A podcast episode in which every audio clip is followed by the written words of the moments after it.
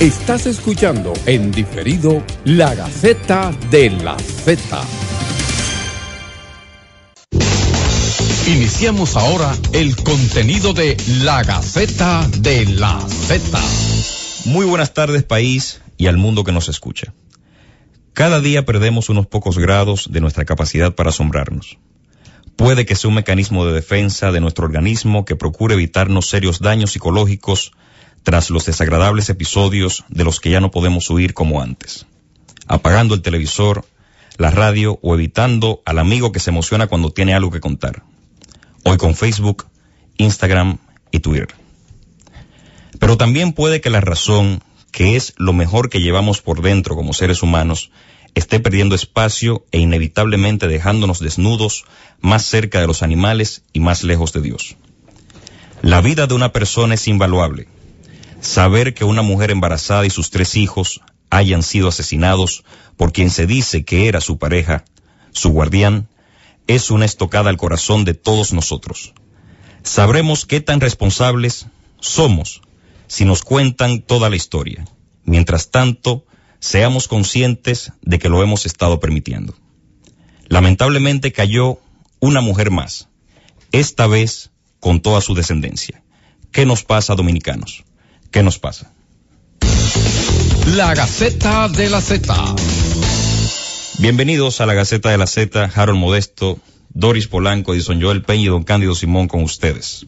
Muy buenas tardes, República Dominicana. Mi nombre es Edison Joel Peña. Esta es la Gaceta de la Z, el mejor programa de contenido jurídico social que tiene la República Dominicana y tiene que ser necesariamente por la mejor emisora de la República Dominicana, que no es otra que la Z101. Buenas tardes, país. Buenas tardes, República Dominicana. Buenas tardes, comunidad jurídica. Con ella, todos los abogados de la República Dominicana, todo el tren judicial eh, en nuestro país que está atento precisamente a las incidencias del día a día y que se conocen aquí en la Gaceta de la Z. La Gaceta lamenta la muerte del doctor Ramón Pina Acevedo entre este año y el año pasado se han llevado grandes juristas de la República Dominicana y el espacio no se puede llenar.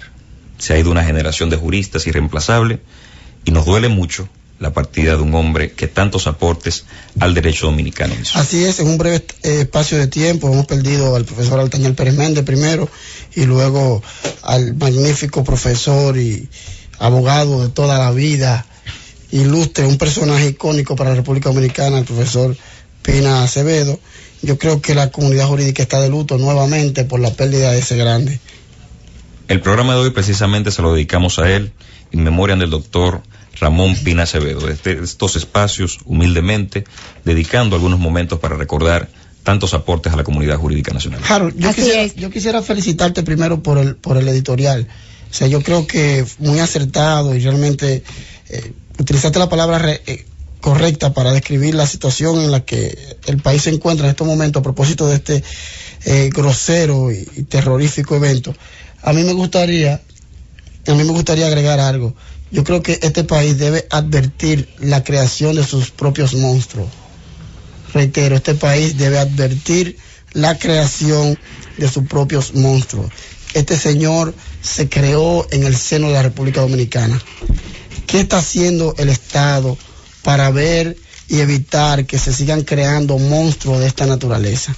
¿Qué está haciendo el Estado con aquellos niños jóvenes aún que todavía no han llegado a convertirse, a mutar en esa monstruosidad, pero que actualmente están siendo afectados mediante los medios de comunicación, mediante eh, mensajes eh, eh.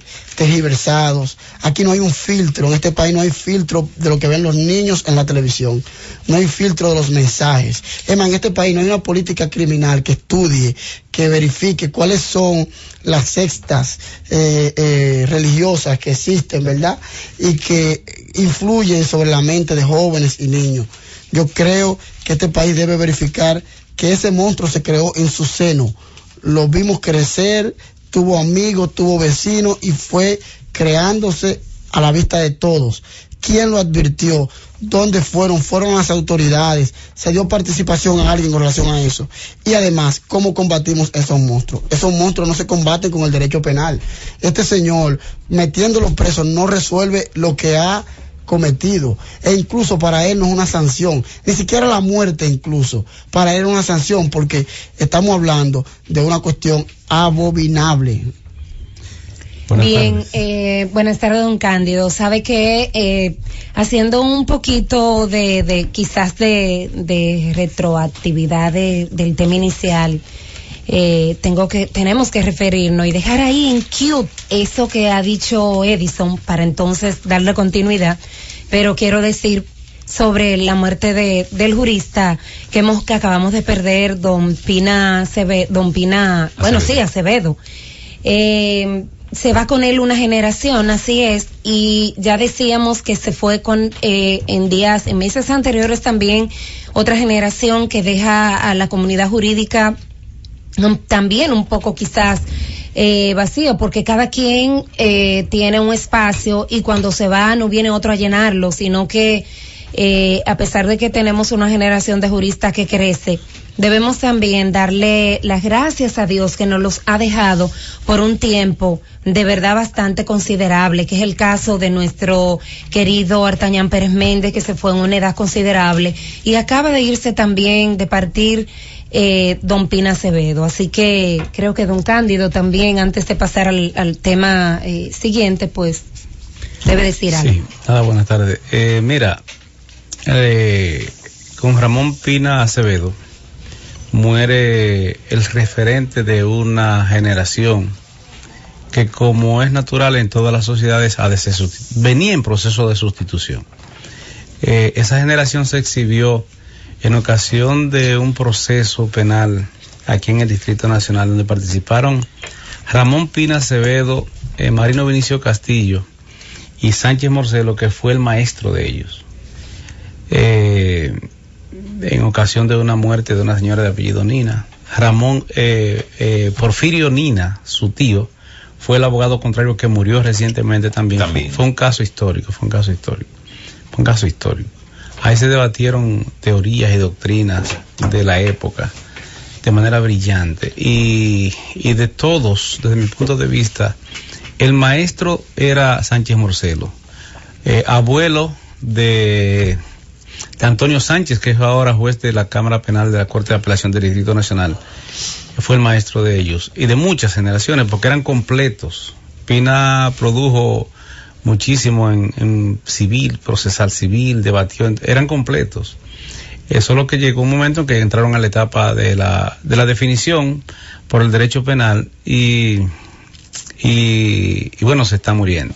Carlos Balcácer y entre otros juristas y yo habíamos convenido hacer un reconocimiento a Tañán Pérez Méndez, Pina Acevedo, y, y Marino Vinicio Castillo antes de que murieran ya murió a Tañán Pérez Méndez, que le dedicó, le dedicó la vida entera no solo al derecho penal, sino a la academia. Fue el más académico de todos y el único que escribió, porque Pina Acevedo no nos deja un legado por escrito. Eh, de lo que él produjo, ni y De Vincho tampoco lo ha hecho. En tanto libros y eso, porque si era un asiduo eh, eh, articulista. Tú sabes que Pina escribía sus defensas penales tiene una biblioteca, o está ahí, tiene una biblioteca de las defensas penales que hizo, solo algunas las publicó, por ejemplo, una defensa que hizo de, de un diputado eh, titulada en defensa de la defensa. Eh, pero en definitiva, de Flores Estrella, en definitivas, ellos se quedaron, se quedaron sin escribir. De Sánchez Morcelo nadie los recuerda porque no escribió. Y a Marino Vinicio Castillo les recomiendo que, que que haga el levantamiento porque podría no trascender, como sí lo va a hacer Tañán Pérez Méndez, que escribió incluso un libro de un código de procedimiento civil anotado. Desde mi punto de vista, el mejor que se ha escrito aquí. Don Cándido y Harold, antes de un, brevísimo y llevarle las condolencias realmente a nuestro ex eh, también consultor, eh, jurídico, consultor jurídico del Poder Ejecutivo, don Pina eh, Toribio. exacto, así que para él también la Gaceta de la Z le lleva las más sentidas condolencias.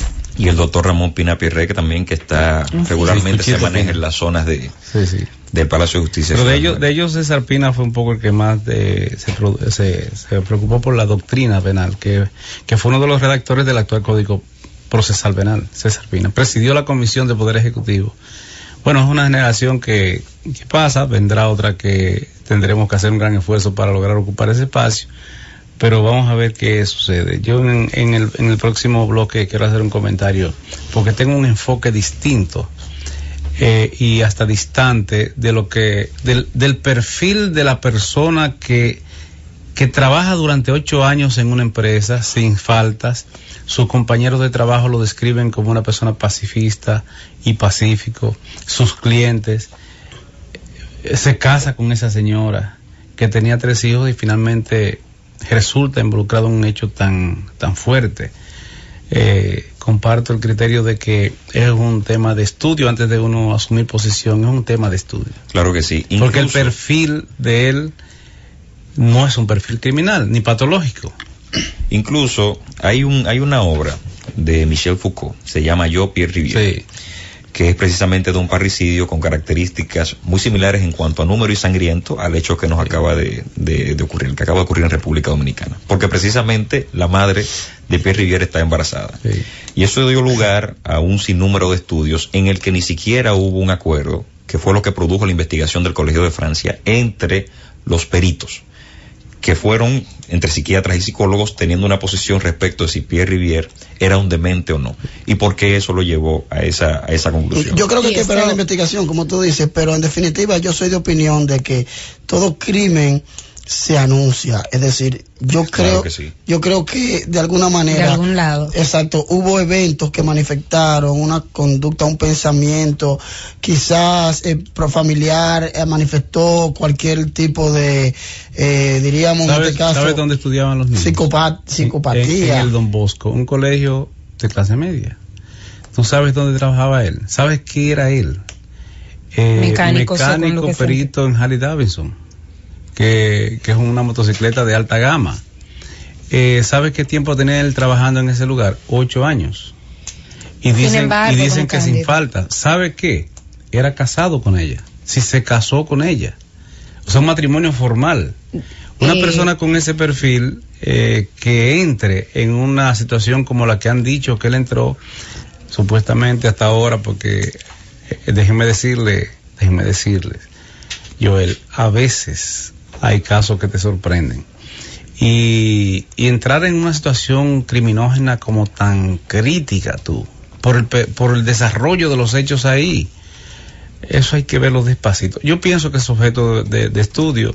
Un abogado penalista eh, le gustaría asumir la defensa de esta persona. Fíjate de quién estoy diciendo, de la persona. No estoy diciendo de los hechos. Eh, aunque ahora resulta que si tú asumes una defensa no simpática, te sacrifican y te involucran eh, como si tú hubieses sido quien haya cometido los hechos. Eso es Pero la comunidad jurídica le llama la atención penal en dos aspectos. Número uno, ese, ese proceso, ese caso, amerita que abramos un debate a profundidad eh, para hacer una evaluación sobre los pros y contras del proceso. Y número dos, yo no vi, eh, Carlos Balcácer está afuera, eh, Tomás Castro, no te vi, no vi a Duarte Canaán, eh, no voy a mencionar más nombres para no ofenderlos, no los vi en el panegírico, en la guardia de cuerpo presente, al ícono del derecho penal, Ramón Pina Acevedo, en la, en la Procuraduría General de la República. No les vi. ¿Qué nos está pasando? Bien, do, don Cándido, eh, sobre el caso que nos ocupa, que es el comentario inicial, realmente hay varias aristas. Ustedes los penalistas, obviamente que tendrán una discusión más profunda de este tema, sin embargo, son varias aristas que hay que ver con mucho detenimiento. Aquí entra... Eh, lo primero que no es un ciudadano dominicano, tenía 10 años en el país, eh, hay que verlos desde el punto de vista, qué sé yo, estudiar un poquito más, porque lo poco que conocemos, no, él era venezolano. No tengo el dato de si era, era venezolano. Yo tampoco, yo pensaba que era ella la que... Eh, no, hasta donde sé, y lo pueden googlear ahora mismo, es, todas la, las eh, noticias que vi, es, do, es venezolano, tenía residiendo aquí en el país 10 años, Y bueno, creo que tenemos ya que, que ir a pausa, así que en lo adelante vamos a seguir eh, analizando estos perfiles. Les doy una reflexión antes de irnos a la pausa de Francesco Carneluti. Nosotros no nos asemejamos a los animales porque estamos en las jaulas, sino que estamos en una jaula porque nos aseme- asemejamos a los animales.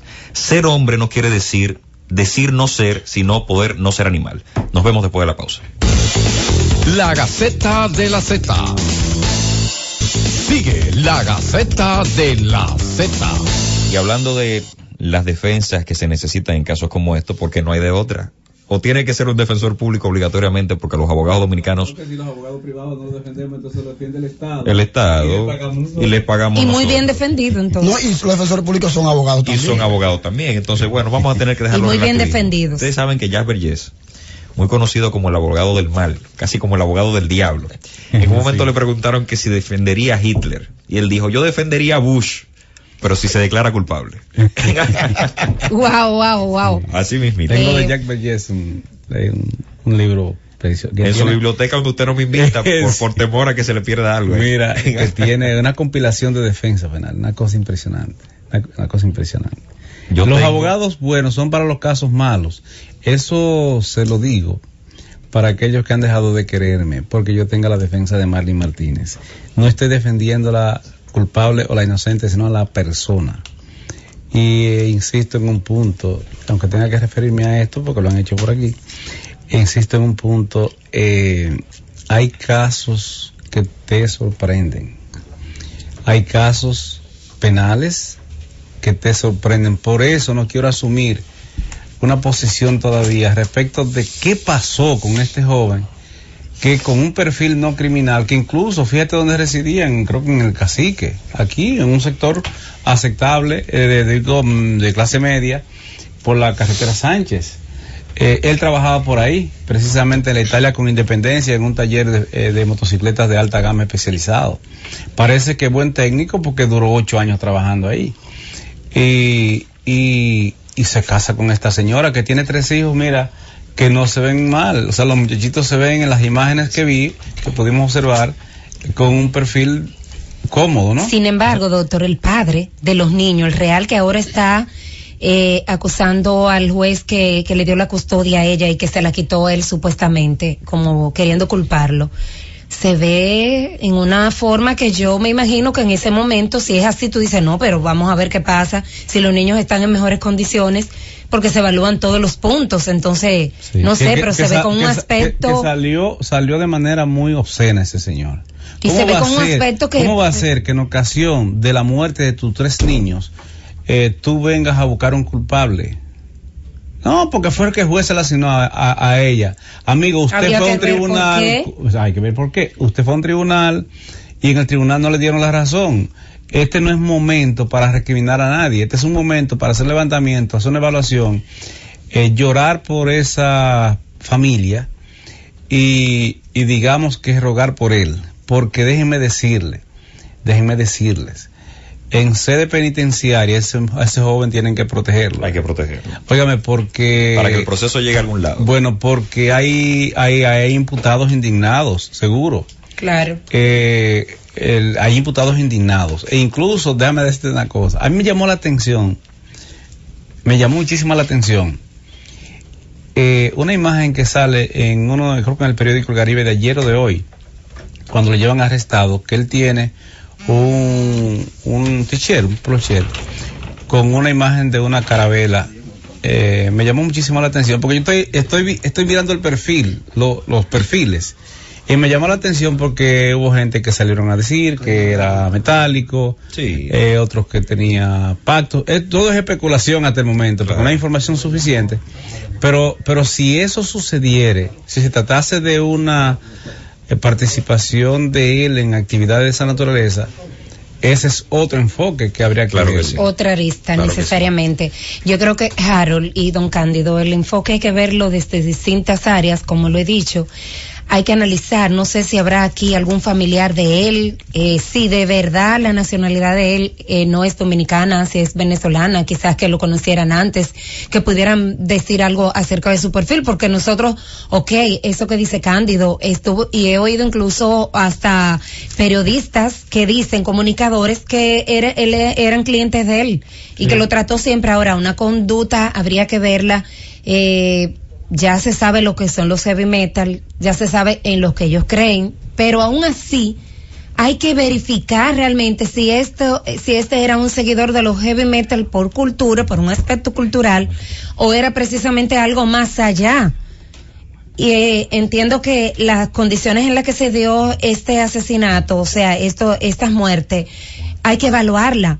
Primero las va matando una a una, luego que la mata, se desaparece con, con el niño y luego de eso entonces eh, regresa o no sé si en el mismo momento se le practica otro tipo de, de, de, de bueno, de, no, no, no quiero ni decir la palabra, a un cuerpo ya muerto. O sea, hay que verlo desde la, desde la cabeza. Quizá don, el doctor Guerrero Heredia nos ayuda a, a definir esa personalidad porque de verdad que es Bueno, hay que ver Horrible. entonces qué nos dicen las, las informaciones, qué nos dice la escena del crimen, qué se va aclarando más adelante. Yo lo que creo que es erróneo en este momento atribuirle la, la conducta, la desviación a la subcultura del metal y lo Sí, demás. Porque eh, yo conozco, Claro, hay que investigar. nosotros tenemos en la historia registros del cristianismo que son muchísimo más atroces y no nos preocupamos tanto. Oye, la Inquisición, papá. la Inquisición, entonces, la Oye, la Inquisición. Sí, pero una cosa la no tiene que ver con la Óyeme, otra. En este caso óyeme, no, en este caso no se, Oye, no oye, hay que traer es se le está atribuyendo, se le está atribuyendo a él por su condición. Yo tengo amigos que, que son de, de pertenecen o practican la subcultura, que son gente muy noble y todo lo demás. Enentonces Y ahora siempre se visten de negro o se pintan las uñas, por eso hay que analizarlo Sí, pero- más pero allá. mira, un Mira, estereotipo a partir Mira, de- con el tema de, la vestimenta, es usual que los que montan motocicletas de alta gama usen una modalidad de vestimenta. ¿No sabías? O sea, que hay que verlo. Hay que verlo desde el punto de vista verlo. médico. Yo no quiero entrar en psiquiátrico, especulaciones. Miren, psicopatía. Claro. Tenemos en la línea 11 al doctor Tomás Castro. La Gaceta de la Z, doctor Tomás, buenas tardes. Lo aludí de Buenas tardes, hermano. ¿Cómo están ustedes? Muy buenas tardes, muy Bien, gracias a Dios. Mire, yo estoy interesado en comentar Sí, una situación que se dio de manera pública en el país en el día de ayer. Y fue con la muerte de tres niños y la madre de estos. No es justo que la Policía Nacional, las investigaciones que se dieron en torno al caso, fueran expuestas de manera pública. claro que no. Porque eso es un expediente que tiene que ir a un tribunal y necesariamente no se puede contaminar con politiquerías baratas. Además, en el día de hoy, todos los que somos padres eh, tenemos un, un gran dolor porque exponer la forma tan violenta en cómo murieron estos niños y la madre de estos y la supuesta confesión del asesino, yo creo que no merece esta sociedad eh, enterarse por esa vía tan cruda, tan amarga, sobre todo que eso se va a ventilar posteriormente en un tribunal. Muchas gracias, doctor Tomás Castro. Sí, yo me imagino la cantidad de hombres que han, están en divorcio con su ex esposa y que tienen hijos y ella tiene otra pareja. En el día de hoy la preocupación que tienen todos. Tremendo. Eso Claro. es. Muy bien. Eso es. Tomás, Ajá. Cándido, mira, te aludí hace un momentito porque eres de los juristas del, del Foro Penal de la Nueva Generación y me quejaba de alguna manera y te mencioné deliberadamente en la, abusando de la condición de amigos de muchos años y compañeros de estudios y cuantas Sí, sí. de que no vi a la comunidad jurídica del Foro Penal en los eventos de despedida del el maestro Ramón Pina Acevedo y te aludí. Eh, mencioné a Carlos, pero sé que Yo estuve en el interior del país muy atareado. No obstante, llamé a tus amigos y tus parientes para darle mi más sentido pésame. Y yo me he sentido muy abrumado porque si tenía un gran amigo y un maestro en el doctor Pina Acevedo, ese era yo. Tengo varias obras que me regaló, me la autografió y desde que yo era estudiante de Derecho siempre me dio la mano, siempre me recibió en su oficina y me dio consejos grandes que todavía aún conservo eh, para mi desarrollo. Supongo que de él fue que tú aprendiste el lenguaje duro, directo, porque él era terrible. Me, me enseñó bastante. Muchas Y gracias. además me dio un consejo una vez de que no leyera más derecho y que leyera novelas para incentivar el- la, la- la imaginación. Sí. Y me llevé de él y, y he leído todos los clásicos. Muchos de ellos me los regaló el propio Pina. Muchas gracias, doctor. Gracias, Tomás. Bueno, Tomás. siempre. la- Bueno, ahí Mira, míralo ahí. lo, Míralo ahí. lo colocó en un punto bastante Interesante, importante. Ya empezamos mal con Pues el yo caso. lo que me digo es cómo es posible que la Procuraduría General de la República le permita a la policía que sirva informaciones a fines penales, tú. El jefe de la policía fue quien... Pero no, es que cómo se lo permiten. Él, sabe que no debe hacer eso. Pero de hecho, una de vez el procurador controló hecho, eso, creo. De hecho, tengo la información principio- de que sí, por instru- el Procurador General de la República, Domingo eh, Porfirio eh, eh, Francisco, perdón, Domingo Espíritu. Tengo Porfirio en la mente. Eh, dio, impartió una instrucción en ese sentido, pero para obedecer eso se requiere que el presidente de la República eh, emita una orden en el sentido de que sea el Ministerio Público quien sirva la información necesaria, la imprescindible, sobre el proceso que van a sede judicial. Eso no es función de la policía, Es así. No de esta gestión ni de ninguna. pero se vuelve a repetir cada vez y tiende entonces a adelantar una serie de, de barreras. Pues bueno, nosotros Mi- Mira, mira Harold, a- a- sí. en este momento, don Cándido, retengamos eso para después de la pausa. La Gaceta de la Z. Sigue la Gaceta de la Z. Estamos de vuelta en la Gaceta de la Z, son las 5.30 de la tarde de este hermoso sábado.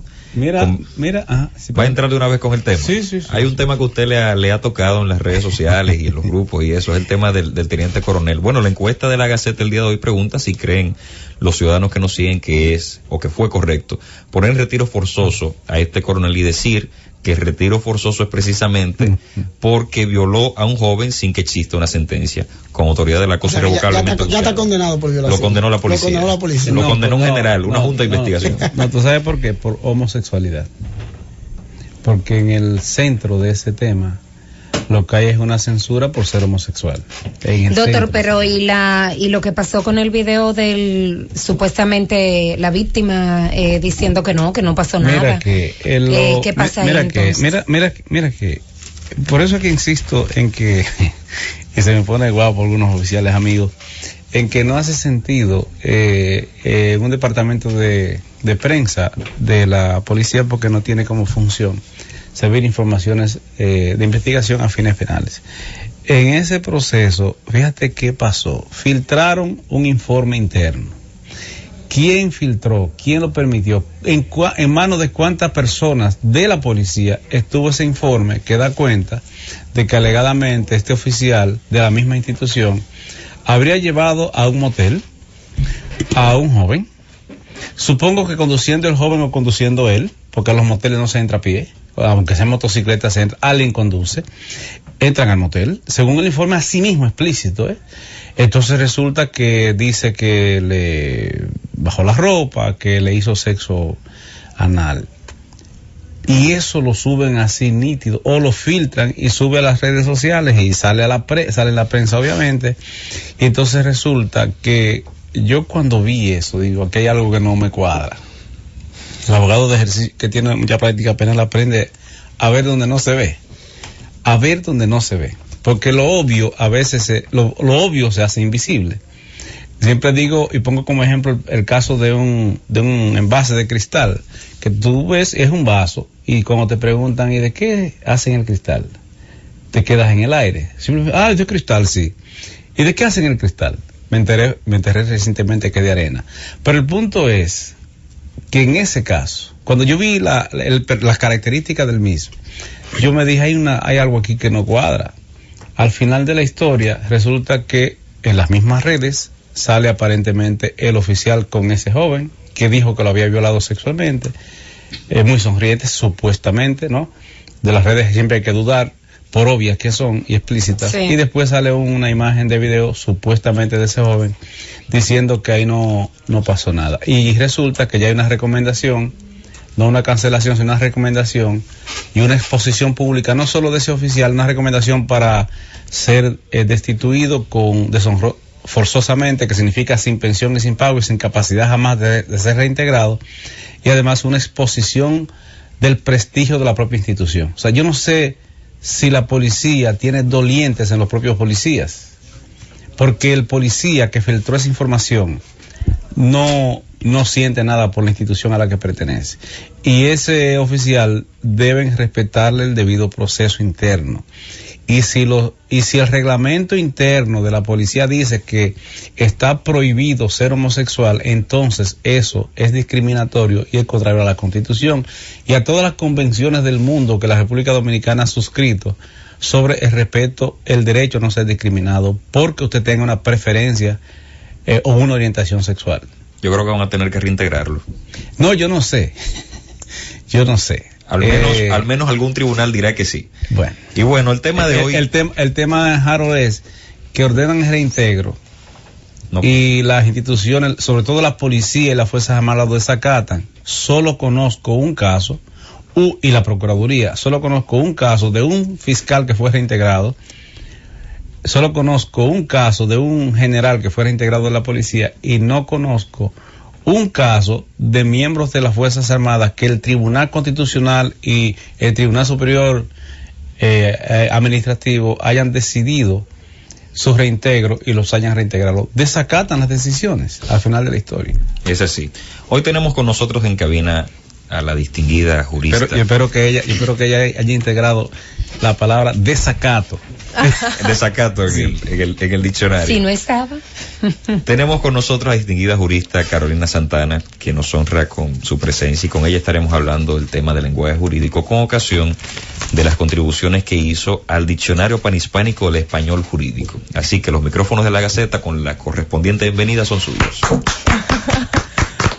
Muchas gracias, muchas gracias por la invitación, por el interés en el trabajo realizado naturalmente eh, y también por la oportunidad de compartir las implicaciones y el alcance de ese trabajo, no solo con ustedes que nos acompañan aquí en cabina, sino también con, con su audiencia fija, con ese voto duro de la Gaceta en la Z.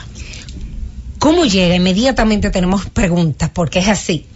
¿Cómo llega a darse este encuentro de que realmente te veas en, eh, quizás con la oportunidad de, de participar en este proyecto, siendo que la RAE es una institución que data de muchísimos años y Claro. bueno, tú de República Dominicana, muy joven, Sí. ¿cómo llegas ahí? Sí, yo, yo reconozco que, que es algo improbable. Es decir, una contribución de una abogada joven, uno, mujer, dos, de un país pequeño dentro del mundo hispano es algo altamente improbable. Lo que, las circunstancias que convergieron para que, para que sucediera consistieron en que en, hace unos años yo realicé mis estudios de posgrado en España y uno de los profesores que impartió la materia de más créditos eh, de ese posgrado eh, participaba dentro de las labores de coordinación o subcoordinación de ese diccionario panhispánico. Y cuando necesitaba contribuidores o se dio cuenta que necesitaba contribuidores de la República Dominicana recordó eh, mi participación en aquel en aquel programa y me llamó a ver si podíamos desde la Pontificia Universidad Católica Madre y Maestra Pucamaima donde elaboro como investigadora eh, ayudarles a consolidar y a elaborar una propuesta de términos de derecho de la República Dominicana que pudiera ser integrada al diccionario panhispánico oficial de la lengua como es el que se ha puesto a circular desde la RAE. Y al final eh, esa solicitud de su parte se convirtió en una propuesta por parte de Pucamaima eh, y de, eh, todo el equipo de la Vicerrectoría de Investigación e Innovación junto con estos esfuerzos que le decía y que al final fue aceptada por la Real Academia de la Lengua Española e incorporada, eh, así sea parcialmente, dentro de ese diccionario. ¿Cómo fue el proceso de selección para la RAE? Es decir, ¿cuáles fueron los, eh, los criterios que tomaron en cuenta para elegir a la República Dominicana y la propuesta que tú hiciste? Bueno, ellos eligieron, es panhispánico. Panhispánico quiere decir que todos los países de habla hispana tuvieron participación, porque la idea del diccionario, el primero de su tipo, es que fuese el primer diccionario oficial de la lengua española que, con, que, que tuviera la totalidad de la jerga jurídica oficial de todo el mundo hispano y por lo tanto, naturalmente, República Dominicana no podía faltar. Es decir, no es que República Dominicana fue seleccionada, es que República Dominicana era necesaria para eh, para mantener completa la idea de un diccionario jurídico panhispánico. Pero digo, la, la, escúchame, las palabras que se propusieron debieron ser auténticas, ¿verdad? Exclusivas del país, ¿cierto? Lo que pasa con, con, el lenguaje jurídico es que una, un término, eh, y en eso mm. eh, los abogados eh, aquí eso lo manejamos muy bien, un término aquí en República Dominicana significa una cosa y ese mismo término en otro ordenamiento jurídico tiene otras implicaciones, otras consecuencias y por lo tanto no, no es necesariamente que la palabra no existe en ningún otro ordenamiento, sino qué definición precisa en base a nuestro ordenamiento constitucional y legal requiere ese término. Justo te iba a preguntar ahí, ¿cómo se hace entonces para al elegir todas estas acepciones o todos estos términos con diferentes países? Porque yo, por ejemplo, aquí puedo decir que eh, desacato, como decía Cándido ahorita, yo entiendo lo que es en, el, en lo que es República Dominicana, pero y quizás pueda ser una palabra universal, pero si no es una palabra universal, ¿cómo lo hacen entendible a mi cultura, al, a Chile, a Venezuela, a, Bolivia? Exacto. Esa es una muy buena pregunta. Lo que ha hecho la RAE es que ha colocado el término que posteriormente define y luego del término, pongamos el ejemplo de desacato para continuar, para continuar con ese ejemplo hipotético, pone desacato y luego pone entre paréntesis República Dominicana, Chile y Ecuador tal definición. Si ese término tiene en otros países otro, otra concepción, otra acepción. entonces hace desacato República Dominicana, Chile y Ecuador, tal cosa, ¿verdad? Y luego dice eh, Venezuela eh, y Bolivia, tal cosa. Es decir, eh, indica el país al que corresponde esa noción específica de ese término jurídico. Y ese, ese vínculo entre unas y otras acepciones se logra observar en, la constitución del diccionario. Claro, es lo que digo, lo hace constar inmediatamente después del término eh, que define. tiene una sistematización normal de cualquier diccionario, es decir, orden alfabético y demás. Entonces, imagínese que usted busque en un diccionario eh, cualquiera ¿no? Eh, una definición de un término, lo único que en este en particular, todos los términos van a ser jurídicos y tras el término va a indicarse en qué país en específico se utiliza la acepción que le sigue a continuación. ¿Cuántos términos eh, perdón, don Cándido, fueron aceptados, si, si ya se tiene la aceptación, me imagino que sí, porque dices que ya el diccionario, está, aprobado, publicado y todo. ¿Cuántos términos realmente y cuántos realmente de la República Dominicana pudieron Mira, aceptarse? Eso, eh, eso es muy, una muy buena pregunta. El diccionario por completo tiene 40 mil eh, entradas, por decirlo de alguna manera. 20 mil de ellas, la mitad provienen de América Latina, de las cuales eh, más de 150 provienen de la República Dominicana. ¡Wow! O sea que eso es muy bueno.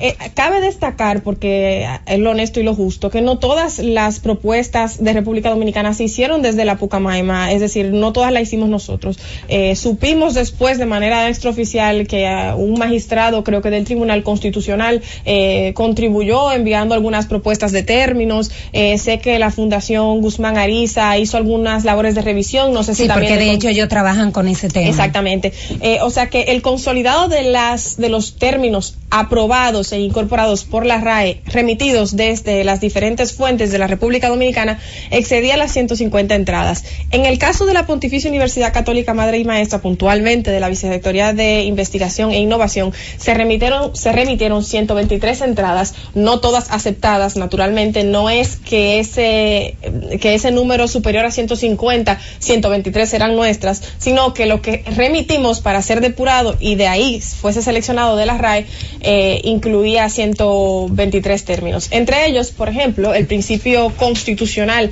de accesibilidad se incluyó tal cual lo propuso la Pucamaima dentro de la dentro del diccionario jurídico panhispánico de la RAE. Y bueno, Carolina, nosotros tenemos que pasar una pausa. Pero. Qué bueno. Luego de. Son buenos los programas. Claro, claro. Queremos profundizar sobre todo en a ver si llegaron algunas cuestiones casi coloquiales y que la gente le entiende y lo demás y compartirlas con el público que sigue la Z. Nos vemos en breve. La Gaceta de la Z. Sigue la Gaceta de la Z. de la Z conversando con Carolina Santana acerca de esta contribución de la República Dominicana al diccionario panhispánico del español jurídico, ¿cierto? Así es. Y bueno, hablamos de los términos coloquiales. ¿Cuáles? Y ver entonces cómo vamos dialogando a partir de ahí. Bueno, miren, jurídicamente, bien técnicamente hablando, yo di ahí una pata voladora.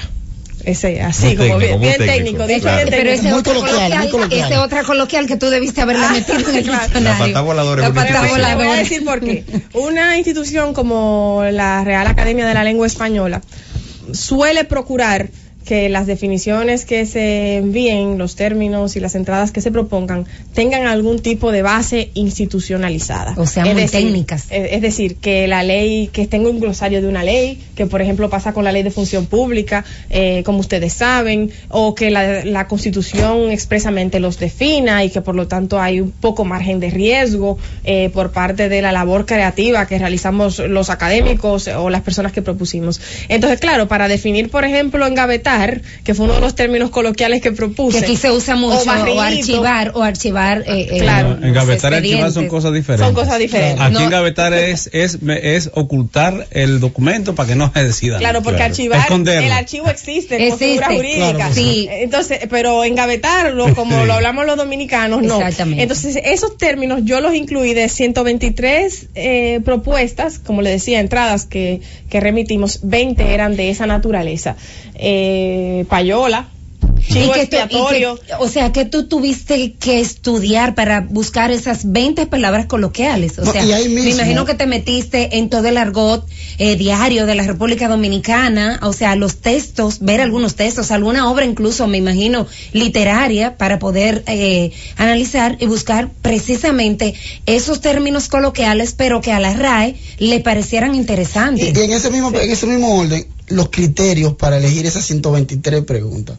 O sea, en el mismo orden. Bueno, con, con, ok, vamos por partes. Con la, pri- en cuanto a la primera pregunta, en adición a lo que bien señalas, Sí. había un tema de que la, es, de que ese término que no había sido definido, que tú lo pones en internet, en Google, por ejemplo, por dar un, un ejemplo claro del proceso básico de investigación de lo que uno va a hacer, no tiene, tú no lo encuentras. Es decir, tú pones barrilito y tú encuentras un artículo de opinión sobre la situación del barrilito y un escándalo que desta- destapó una investigación periodística, pero no necesariamente encuentras barrilito significa, ¿no?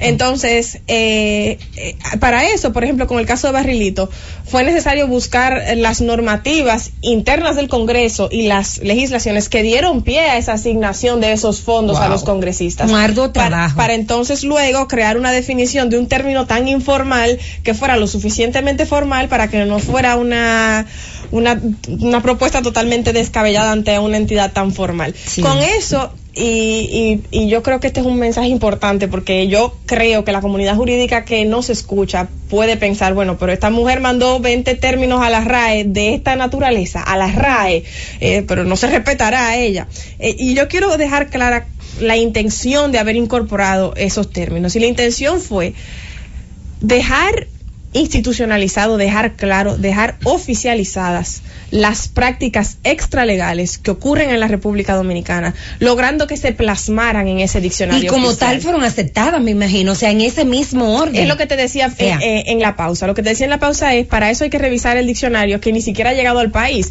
Eh, es un diccionario que recientemente se puso en circulación, de hecho, dentro de un periodo de festivos, lo que retrasa eh, la remisión en el país. No hay eh, diccionarios, por lo menos no disponibles a la población general. Uno que otro contribuidor lo tiene. Yo, por ejemplo, mis ejemplares que fui contribuidora, no, no los he recibido.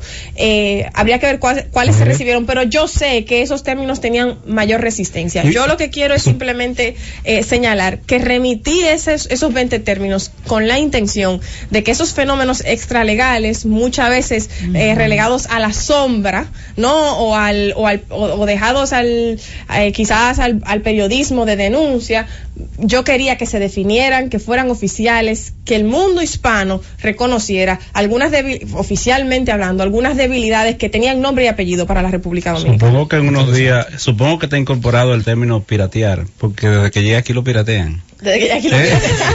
El diccionario. Eh, Carolina, eh, otra otra interesante pregunta a mí, a mí, eh, para mí, porque de hecho la RAE no existía. Qué modesta, Doris. Eh, bueno, digo para mí, y- porque me interesa. No sé si a los demás, Claro. espero que sí, pero a mí me interesa. sa- Porque entiendo que en la RAE no existía un, diccionario eh, panhispánico. Eso- eso- tienes razón, es una buena pregunta, porque eh, la RAE ya había elaborado un diccionario jurídico, sin embargo era un diccionario jurídico que tenía principalmente, por no decir únicamente, con, eh, recolectados, aunque no es el término más idóneo, pero para hacer la idea, eh, de la jerga jurídica y la terminología jurídica española no eh, de toda América Latina y de todo el mundo hispano. Este es el primer diccionario panhispánico Wow. de- oficial de la, de la Real Academia para la Lengua Jurídica. Aquí está desde Costa Rica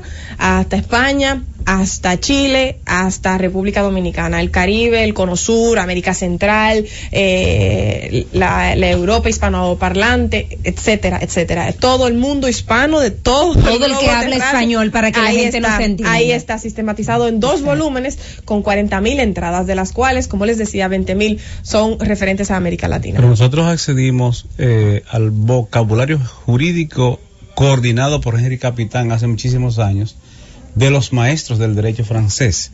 Y, y no es lo mismo que el derecho español. ¿Ha- ¿Hay diferencia o, o- o lo, lo conjugan ambos, los términos jurídicos del sistema jurídico francés y del sistema jurídico español que está permeando a América Latina? Yo creo que, de nuevo, como le decía, no hay un ejemplar aún en manos de, de la mayoría de nosotros aquí en la República Dominicana, pero sí sé que en adición a las entradas ordinarias, los 40.000 términos que les decía, que es la parte central del diccionario, hay una parte de aforismos, eh, de refranes, de términos en latín, por ejemplo, en otras lenguas, que se utilizan en esas mismas lenguas eh, dentro de la jerga jurídica común en, en Hispanoamérica y en Europa también o en el mundo hispano en general.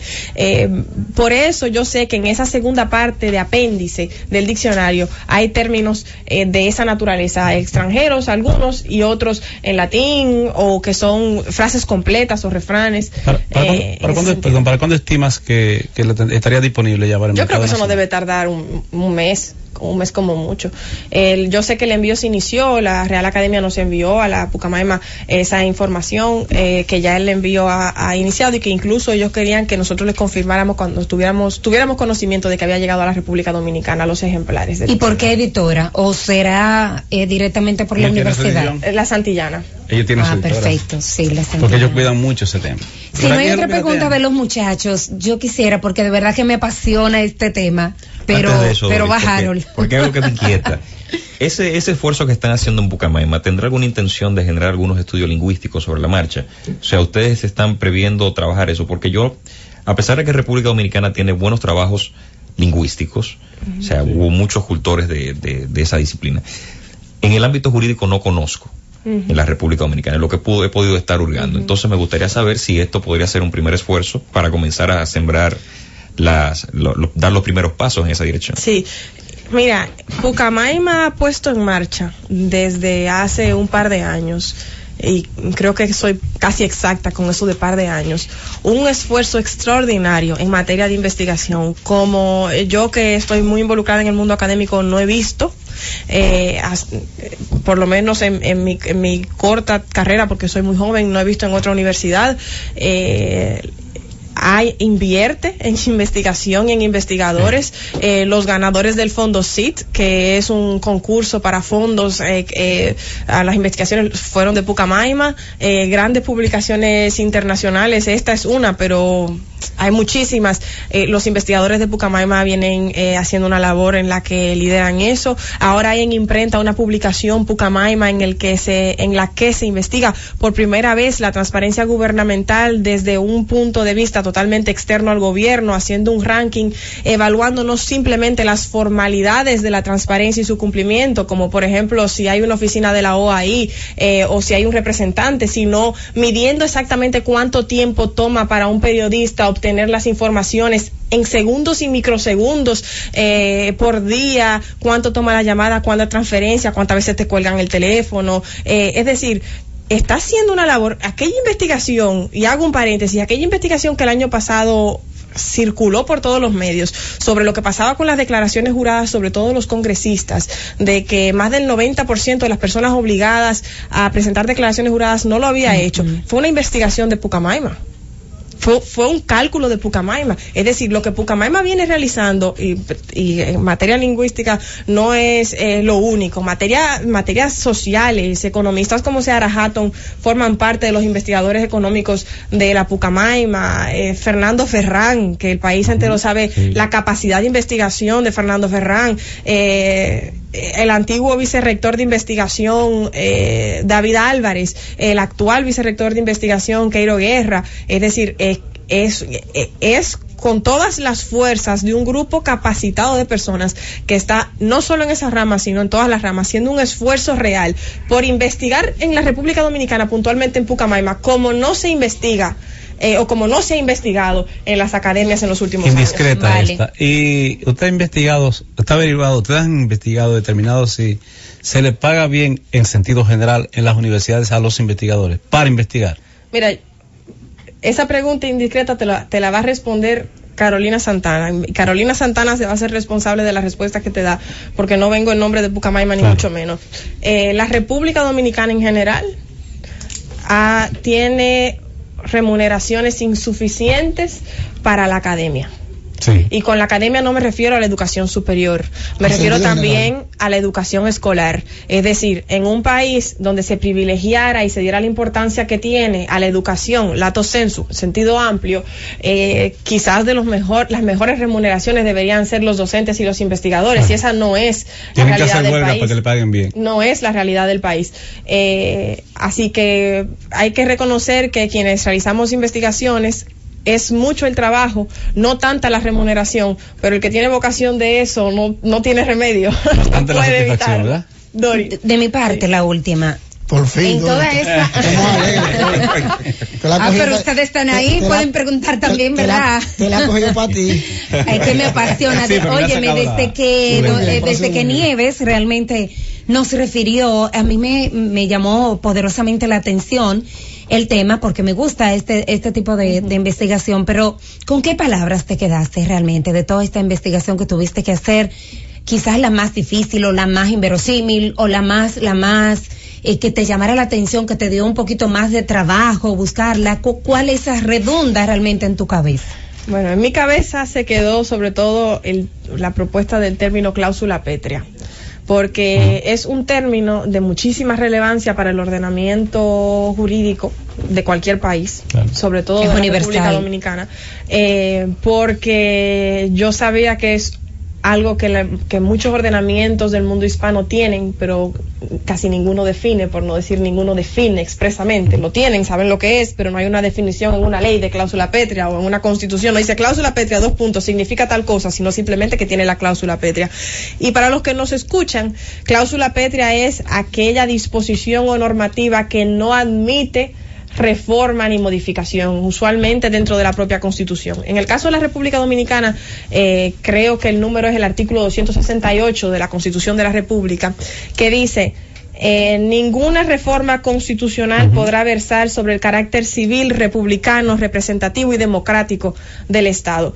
Eh, y es, Es además- inmodificable, por es lo tanto es- inmodificable. Habría que eh, hacer eh, una revolución mira, y mira. Es la cláusula- es Ese- ese, de- tema se debatió con- en la reforma del año 2010, porque había un sector que quería que se hiciese la reforma constitucional por el sistema participativo. Y resulta que el- la reforma, la propia constitución establece que debe ser por el sistema representativo, que no se podía hacer una constituyente para eso. Eso se discutió ahí y esa es una de las cláusulas pétreas que prevé la constitución dominicana, Sí. que la reforma a la constitución, si es reformada, tiene que ser por representación, por los legisladores. Ahora, la única manera de cambiar eso es derogando la constitución y entonces haciendo otra nueva. haciendo una revolución y refundando la Sí. República. Sí, Sí, sí. Nosotros queremos agradecer de forma efusiva a Carolina Así por es. haber Eso merece otro aplauso. Claro sí. No, bueno, es que como mujer yo me siento muy identificada. ¿Qué tiene que ver el tema de que como mujer? Que me Bueno, llamó la atención claro. eso. ¿Por qué como mujer? Le voy a decir, Dilo porque tú. en las grandes obras. Me llamó la atención que tú dijiste en una entrevista, bueno, eso resalta el tema de mi condición de mujer, o sea, Sí, eh, te voy a ustedes decir son más inteligentes que nosotros. Bueno, el Pero no problema lo es, el reconocen. Son la, problema es que madre, lo- los- son la madre de la mitad los del sistemas mundo. no nos tratan así. Exactamente. Entonces, las grandes obras tienen una participación minoritaria o ausente de las mujeres y por eso cuando una mujer participa, no yo, cualquier mujer participa en una obra importante, yo siento bien, ahí vamos. Y yo también. Ahí vamos, estamos avanzando. Son la madre del mundo y, y- y además la otra mitad del mundo. ¿Cuál es el tema? Así mismo. Don es. Cándido presidente. Gracias a Carolina. Este ha sido la Gaceta de la Z. Será hasta el próximo sábado y en breve. Una comunicadora. Ciudadano. Buen fin de semana, papá. La Gaceta de la Z. Y este fue todo el contenido de La Gaceta de la Z. Hasta el próximo sábado. Gracias por escucharnos. Sigue conectado. Z